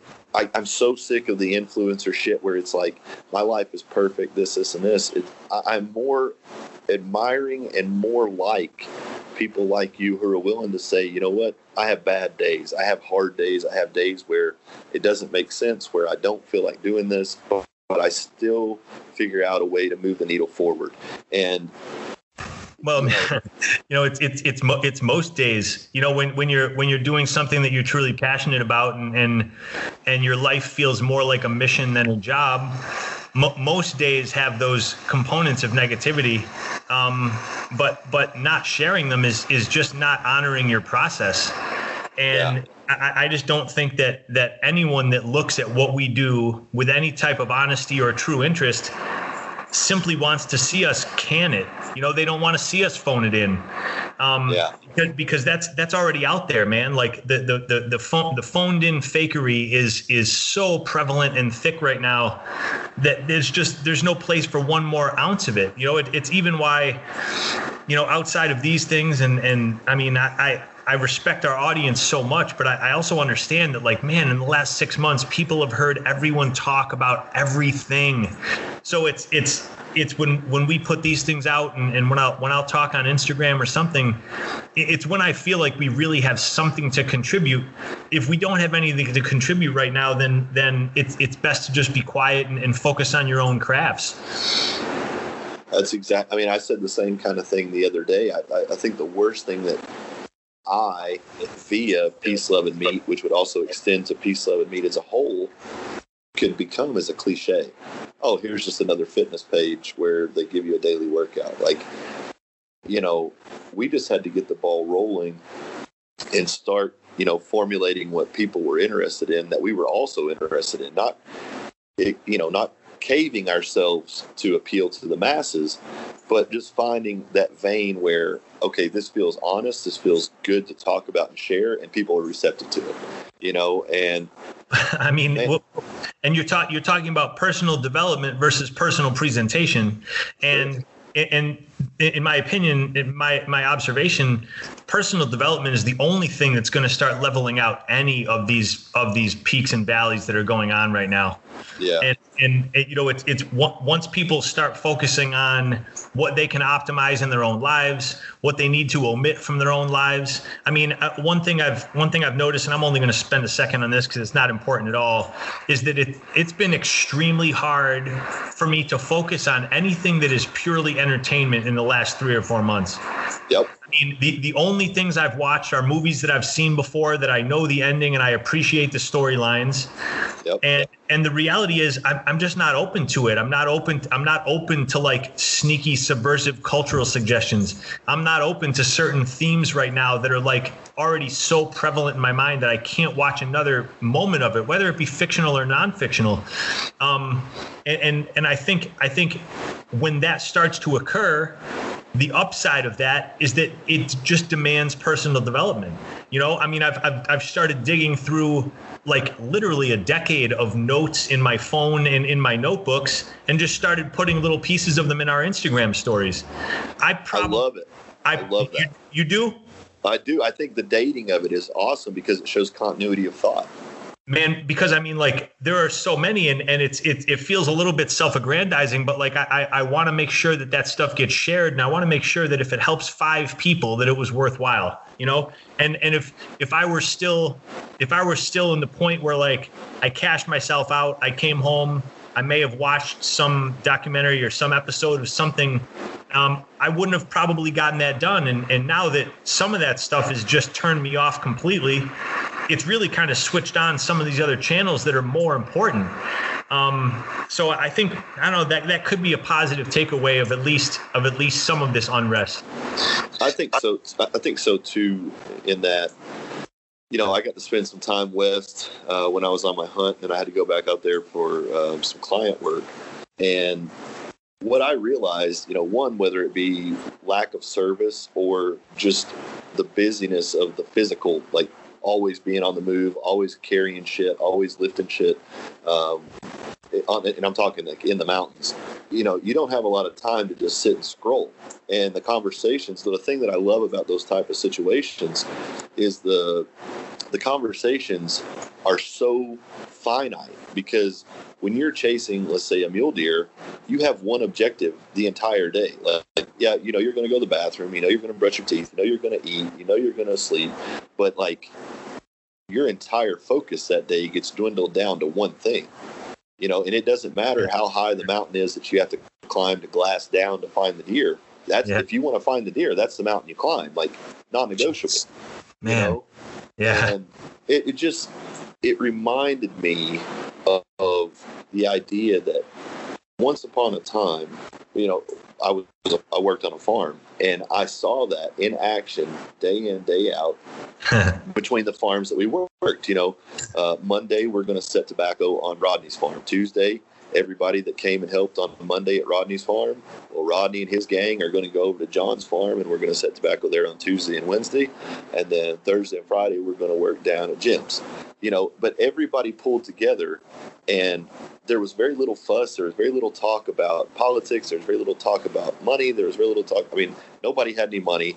Nobody could change the politics. So why not just focus on what you got, which is like, damn, we got a group of eight to ten people that show up every day, ready to work their asses off uh, every, you know, in the morning, they'd come in with a bag of Dairy Queen uh, twin pack sausage biscuits, sit around and eat those and talk with everybody, have coffee or soda or water, whatever it was. Midday, you had a sack bologna sandwich with Frito chips, and a, and if you were lucky, the older guys would bring you a beer because you're 16 you know, and you get up in the barn, work all day, and at night you have a potluck. Like everybody comes together, and it was like, so the guys were in the field working, some of the ladies, the elderly grandmother types, were at home cooking, and like everybody just had their singular focus. But because everybody was working towards the same goal, you didn't have to have 10 things on your mind because everybody was accountable for their actions, you know, and it just, I mean, those type of situations, I do well and things make sense. I guess that's a long-winded version to say that. Well, but but but it, it is and it isn't. I mean, and, and it's it's it's fascinating to think about how much I was sitting here and how much you were sitting there romanticizing that that truly by nature very unromantic scenario. You know? Yeah. And, and it, it, it's just because things have traveled so far from that like singularity and, and that focus at some levels but at other levels it is still demanding it and in, in other levels still it's demanding it even more and and I, I and, and as as I said too, if if if any of this leads to more personal development, that will be how all the playing field starts to level out. Um, the, you know the, the the the current infighting and everything like that takes away from so much of that. And I, I, I, I believe I, I, I do pat myself on the back for not getting involved in it. Um, no matter how strongly I feel about something, I just understand that right now there are just things that I can't impact, and I'm better just staying in my lane and impacting the things that I can. Let me ask you: Have you have you gone to to post things and then just been like at the point of pressing post or you know share to your story and it's like it's there it's typed out the post is perfect and you're like just not going to do it. Well to, to, be honest i mean uh, uh, that happens to me occasionally even before all this. But now what it's been is is sharing things that i see that are either passionate or incisive or in my opinion super accurate but but in my opinion that would just generate conversation with people that i just simply don't want to talk to. Yeah. And and i'm i'm unless someone is is is disrespectful or and, and I, I, I, will admit that Instagram gets a little overwhelming sometimes. Like we, we, we, I know you can relate to this. Like we get quite a few messages at this point, but if someone writes something great to us, I always respond. If someone writes something negative to us, I always respond. And, and unless, unless the negativity is like just purely evil minded and hurtful, it can often be leveled out. Um, but it also takes a lot of energy and strategy to do that. And man, like like everyone's tanks are down right now, and the energy and strategy I have, I need to keep for the people that I actually care about, not not some not some nitwit that's seen one thing that we did and thought that they wanted to share their three paragraph opinion on it. Yeah. Well, man, I think it's uh, I think it's just it's trying times because the medium is it's so stunted.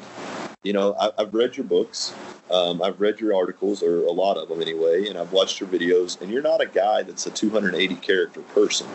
You're not a, you're, uh, you know, I would imagine you can do that. Sure. Your, thought, your thoughts are complex and they're deep and they're nuanced and there's subtlety to them and there's you know some of the things you talk about if you if you don't know the artist or you don't know the album or you don't know the reference from the book or the movie um, it can kind of go over your head and be misinterpreted or misunderstood. And i like that because it challenges me like wow this is a guy that's that's laying you know easter eggs into all these things if you know and well, we want people to look. I mean, the, the, the, the goal is to create more seekers. You know, the, the, go, the goal is not to stand on some type of like pedestal and yell down to a bunch of people. The goal is not to preach to a choir. The goal is to is to sow seeds and create seekers, and then they'll find their methods of improvement. And some of them might be ours, and some of them might not be. You know, and and the the the, the short character stuff. Sure, I mean, we we have a lot of posts that are very succinct and short. Um, but a lot of them are longer and they feature pictures that don't track well on Instagram and stuff like that. And, and you know, it's something else I'm not going to complain about because it's a total first world problem. But like, we we are squashed on Instagram in a way that is so confusing to me. I mean, we've we we when we had half the people looking at us that we did several years ago, the reach, the engagement, all that important stuff from a marketing perspective, from a growth perspective, was through the roof. Now, I mean, we've got really, really great people with with tons of followers and all this kind of stuff, posting us, linking us. We literally get nothing. So, so it's yeah. it, it's really it, you get you get punished for intelligence um, in these bite-sized platforms, and and we just refuse we just refuse to play the game. Like I'm not gonna I'm not gonna I'm not gonna post trite fucking commodified bullshit just yeah. to find a few more people that probably aren't going to be interested in what we're doing anyway. well, and that's the thing. It's an interesting point because I don't want to be, I don't want to reach out to people. I'm more comfortable being found. You know, whereas before I think there was a compulsion or a need because I felt so little value for myself. I needed that constant reassurance and value from an outside source. Um, but now it's like, no, I believe in what I'm doing. I'm honest with what I'm saying. I'm true in my actions. They match. Everything matches up. You know, there's no, yep. there's no bullshit. Well, I mean, I guess we all have bullshit in our own in our own ways, but I mean, things that I could work on. But as far as who I am and what you get versus what you expect, I think those two things are very in line. And um, I mean, first, actions matching words as my friend paul says you know? I mean it's it's it's just a it's such a simple concept that can be encapsulated in three words that almost everyone i've ever met misunderstands. Well i, I want to kind of open the door and you know i know i know that we got to be sensitive of time here. We've been going almost two hours. Yeah yeah. But, um, um, one one thing i guess that we'll talk about out of the context of current society, but in the context of current society, is that I don't have to agree with every single thing that you that you believe for us to be friends. You know, our differences oftentimes will open up conversation points where it's like I'm not trying to convert you to my think, way of thinking. You're not trying to convert me to your way of thinking, you know, entirely. We're just having a share and exchange of ideas. Why is it so fucking difficult for people right now? Like, why can't we just celebrate the fact that either, hey, we're different and we don't have to be the same, or we're different and we don't have to associate at all? Like, why the fuck does it have to be conflict? Well, I mean, I, I, I, think about that a lot. And, and as someone that has far more insecurities than most people might believe, um, insecurity causes people to not want to hear opinions other than their own when they don't have a firm identity, in my opinion. And for, for me, the insecurities may be there, but I know exactly who the fuck I am and absolutely th- that that makes me be able to really appreciate a lot of things that may not have anything to do with with who I am. Um, I mean, most of the people that I would consider friends at this point, and and and you're for sure on the list. I mean, you sent you sent me a, a wonderful country song, and I do not like country music, and and I listened to it and I appreciated it, and I, I like the lyrics, I like the imagery, and then subsequently I've sent you some stuff that I know is not your cup of tea, but that I think thematically you probably appreciated. Oh, and absolutely. I, I mean, that, that's that's how the game is played. I mean, in, unless unless you want to be, you know. Um, uh, a, a, square on the sidewalk and that's all you ever want to be you have to be able to see past those parameters and you know th- this is not some like love everybody love everything sentiment um, there are things that i dislike and i'm intractable on that but I'm also happy to discuss them, and and more more times than not, I'll find a counterpoint that actually sparks curiosity, and and I mean I enjoy that. You know, I mean, yeah. there, there's there's very very polarizing people that I know that that are are misread simply based on like the the lowest level variables, the lowest hanging fruit. They look a certain way, they speak a certain way, whatever the case is. But when when the when the chips fall, they are some of the most interesting, knowledgeable, insightful, caring people that I know that the world will never get to see any of that. And and especially the current world.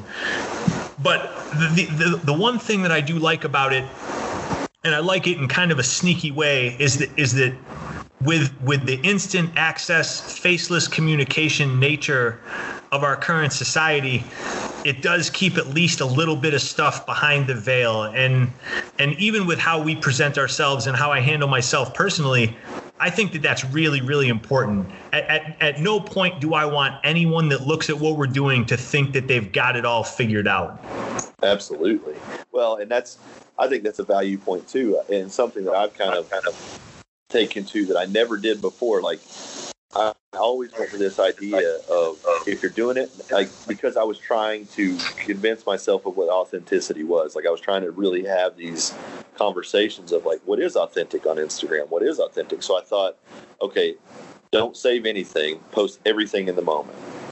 Well, what that does is that forces your hand to keep continuously doing things so that you can create rather than cultivating as you go maybe doing a little more, you know, legwork in the moment. Like, you know, when I was out west, don't just take the five or six really cool photos, take 500 photos.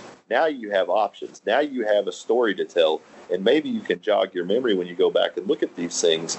So now, if you were talking about a content point where, you know what, I'm going to be over here and I just don't feel good for a few days, but hey, I need to put something out, out there of value. Or maybe if I post something or share something I'm feeling right now, that'll help me get out of this, then I can go back and use those things. So my Instagram is somewhat on a delay. I mean, some of my training stuff, absolutely not, but some of the other pictures and whatnot are because I understand now nobody is obligated to post or share anything ever. So why was I feeling Yeah. this way Yeah. other than the fact that I was no longer in control of myself. I was being controlled by the algorithm. I was being controlled by this compulsion to to do something rather than nothing. And I mean, now it's like That's a that's a smart way of putting it, and it's also a sustainable way of putting it. I mean, in, unless unless people have, in my opinion, uh, a team or a mar- or a real like marketing strategy person or something like that. Anyone that's constantly creating content is exclusively doing that as a job. I mean, if if I had to make much more for the internet than I already do, I would be taking away from the real elements of what I'm doing that I need to be doing well and better all the time. Sure. Well, I, and I just think that I guess we'll I guess we'll end it here because it's it's been two hours and this Yeah, is man. a fine point to put it. This is this has been great. This has been great again. I I, I can't thank you enough. Well, I can't thank you either, and I think that's the point. Is that five years ago, you know, I, I said I'm glad that we didn't introduce ourselves then because I don't think you would have liked me, and I certainly wouldn't have appreciated all that you had to offer. And I think as a as a period point on this entire conversation, let our friendship be proof that there's a lot left to this world than what we see you know because you were you're in a space doing amazing things creative things and, and you know engineering ideas and i was right in the heart and soul of the fitness industry and knew very little about it. So don't think just because you see things they mean things. What you don't see might mean just as much. It's like it's like the, comp, the concept of japanese uh, painter uses. He said every time I add a black stroke to the to the canvas, I'm taking away from the white that's already there. You know, so I, I, I don't have anything smarter than that to say, man. That's a perfect that- that's that's a perfect ending to this lovely conversation. well, that's it then, man. Uh, Greg, I, I really appreciate you, and I appreciate all that you do, and I appreciate what you've added, not only to my training, but but to my life. Uh, it's it's good to know that I have a friend like you out there, man. Thank you very much. I appreciate that so much, and and I, I I respect so much the fact that people take the time to listen to these things. And I think the same thing that I tried to put at the end of the last one is is if there's anything that you guys are curious about, it- it's clear that that we have a good rapport. Brandon and I have a good rapport, and, and if, if there's anything you're curious about, we would of course both be very curious to hear it. Uh, and th- and thank you so much. That's it. Thanks so much. Absolutely, and I, again, this is just another one in the catalog of many. I hope so. Yeah, Uh, man. Hang on the line. I'm going to end the recording and then uh, we'll chat for a second. Thanks Right. so Okay. much. Okay, guys. Talk to you soon. Thank you.